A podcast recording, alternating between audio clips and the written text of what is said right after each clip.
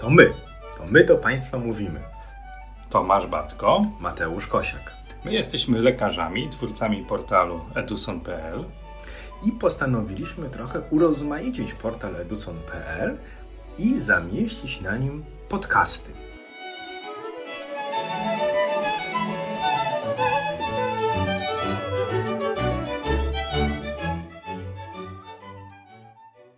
Dzień dobry. Dzień dobry. Komentatorzy sportowi mówią: szkoda, że Państwo tego nie widzą, odwołując się do naszej wyobraźni. Do wyobraźni, którą także powinien mieć ultrasonografista. Ale tutaj rozwiewamy pewnego rodzaju mity, iż wcale nam nie chodzi o tę wyobraźnię przestrzenną, bo tak naprawdę to ja tak dokładnie to nie wiem, o co chodzi z tą wyobraźnią przestrzenną, ale dużo osób mówi: o nie, nie, ja to do U S G się nie nadaję, bo ja nie mam wyobraźni przestrzennej. Wiesz, ale ta wyobraźnia przestrzenna wbrew pozorom ważna jest i to nie chodzi o to, czy ktoś z nas jest w stanie nocą trafić do domu, czy nie. Mówię tylko o nocy, nie o innych stanach psychofizycznych, które mogą nas spotkać ciemną nocą, ale mamy na myśli to, co jest kłopotem dla osób, które się uczą, gdzie jest strona prawa, gdzie lewa, gdzie góra, gdzie dół, gdzie brzuch, gdzie plecy naszego pacjenta i to na początku jest kłopotliwe, ale to jest coś, co wbrew pozorom, znając pewne myki ultrasonograficzne, bardzo szybko jesteśmy w stanie opanować i nie o tym chcemy dzisiaj mówić. Bo to, o czym właśnie teraz mówisz, ale o czym nie chcemy mówić, to jest pewna umiejętność, którą można wyćwiczyć. Niektórzy opanują ją szybciej, niektórzy opanują ją wolniej, ale nie ma czegoś takiego zapisanego w gwiazdach, genach czy gdziekolwiek, co komuś to umożliwia bądź utrudnia nauczenie się ultrasonografii. My chcemy dzisiaj mówić o innym rodzaju wyobraźni, który trzeba sobie rozwijać, pielęgnować, a mianowicie wyobraźni na zasadzie takiej: co się stanie z pacjentem po moim wyniku? Czy komuś ten wynik, który dałem, pomoże, czy utrudni? Czy to samo badanie można przeprowadzić, opisać na dwa różne sposoby? Jeden z tych sposobów będzie przydatny klinicznie, drugi będzie nieprzydatny klinicznie.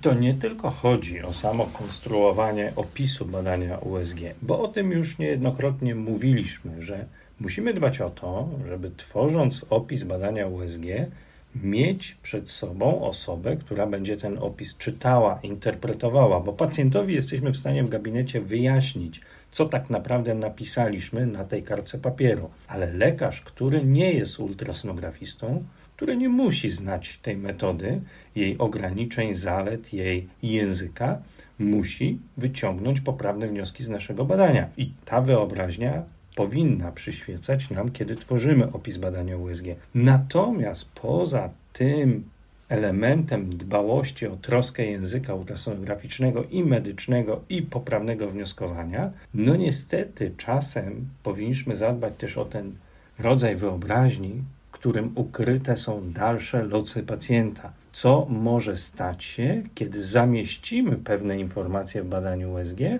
albo kiedy całkiem uczciwie zrezygnujemy z pewnych treści w badaniu U S G, bo wiemy, że mogą one wprowadzić więcej szkody niż pożytku. Chodzi nam o to, żeby wyobraźnia była rozumiana jako perspektywa. Że perspektywą naszą to nie jest tych kilka minut do końca wizyty, aż zrobimy wynik, damy go pacjentowi do ręki, tylko naszą perspektywą jest trochę dalej położony horyzont. Na takiej zasadzie, że lekarz ultrasonografista musi znać, rozumieć potrzeby lekarza, który kieruje tego pacjenta na to badanie ultrasonograficzne, bo taki endokrynolog, taki nefrolog ma pewną wiedzę odnośnie standardów postępowania. To badanie ultrasonograficzne jest dla lekarza prowadzącego kolejnym elementem diagnostyki. Czasami wydaje nam się, po co ten pacjent tu przyszedł. Przecież problem jest położony zupełnie w innym obszarze. Dobra, ale też czarno na białym pewne rzeczy musimy wykluczyć. Chodzi nam o to, żebyśmy rozumieli, jak myśli lekarz kierujący na badanie i co dla niego w tym badaniu jest ważne oraz czego oczekuje pacjent, który przychodzi sam, z własnej nieprzymuszonej woli, z własnej inicjatywy na badanie ultrasonograficzne, jakie są jego oczekiwania wobec tego badania. I czasami trzeba mu wyjaśnić, że badanie przepukliny to nie jest badanie jamy brzusznej na przykład. Dobrym zwyczajem, koleżeńskim zwyczajem jest umiejętność dogadywania się, rozmowy z naszymi kolegami, którzy kierują pacjentów do nas na konkretne typy badań U S G. Jeżeli współpracujemy z endokrynologami, to porozmawiajmy z nimi, czego oczekują po naszym wyniku badania U S G. Czy tego, abyśmy określili konkretne wskazania do biopsji konkretnych zmian ogniskowych, czy tego, abyśmy na przykład w toku leczenia choroby Gravesa i Basedowa określili stopień kontroli stanu zapalnego poprzez prędkość przepływu w tętnicach tarczowych, czy na przykład, żebyśmy określili, czy ta tarczyca wygląda jak tarczyca zmieniona przez proces zapalny, czy być może są inne zmiany w miąższu, które wykluczają autoimmunizacyjne zapalenie tarczycy. Wtedy, kiedy współpracujemy z chirurgiem i prosi nas chirurg o ocenę przepuklin, dowiedzmy się, co jest dla niego najważniejsze z punktu widzenia jego pracy. Czy szerokość wrót, czy zawartość worka przepuklinowego, czy odprowadzalność tej przepukliny, czy być może inne cechy, które akurat w tym momencie będą dla niego istotne. To zdecydowanie poszerzy naszą wyobraźnię w toku wykonywania badań U S G i ułatwi to wnioskowanie na podstawie stworzonego przez nas opisu.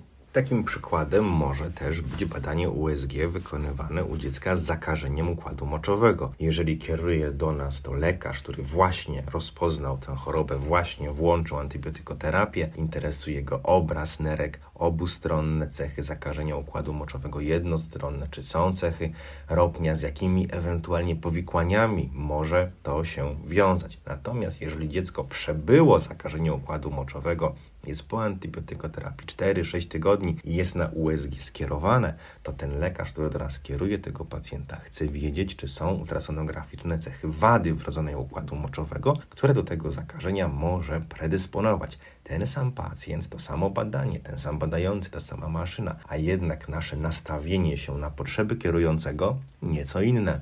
Innym typem wyobraźni, która wymaga większego doświadczenia zawodowego od nas i większej wiedzy klinicznej, to jest ten typ wyobraźni, który wiąże się z poprawnym wnioskowaniem wynikającym z prowadzonej przez nas diagnostyki różnicowej podczas badania. Bo nie jest sztuką wypisać od A do Z wszystkie zmiany ogniskowe, zmiany patologiczne, warianty rozwojowe, wady rozwojowe, inne pypcie i kropki, które widzimy w wyniku badania U S G, udowadniając wszystkim, a przede wszystkim sobie, jacy to my jesteśmy doskonali technicznie. Przepraszam, że wejdę w słowo, bo tutaj pijesz do ciekawych opisów, które na przykład czasami pojawiają się w badaniach sonomammograficznych.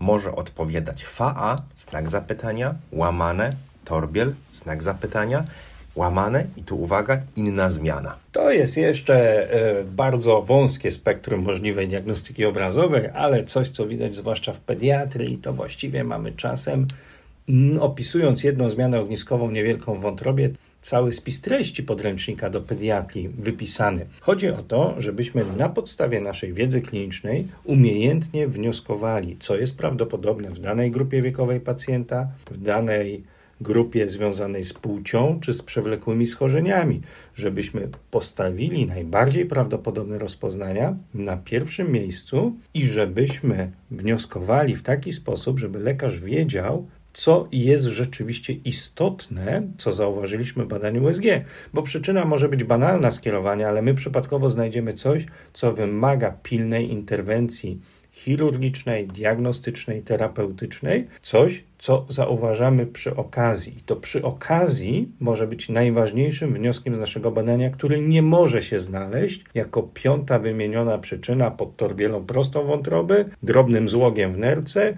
bądź kolumną Bertina, którą z musu opisujemy w badaniu U S G, choć czasem warto pominąć.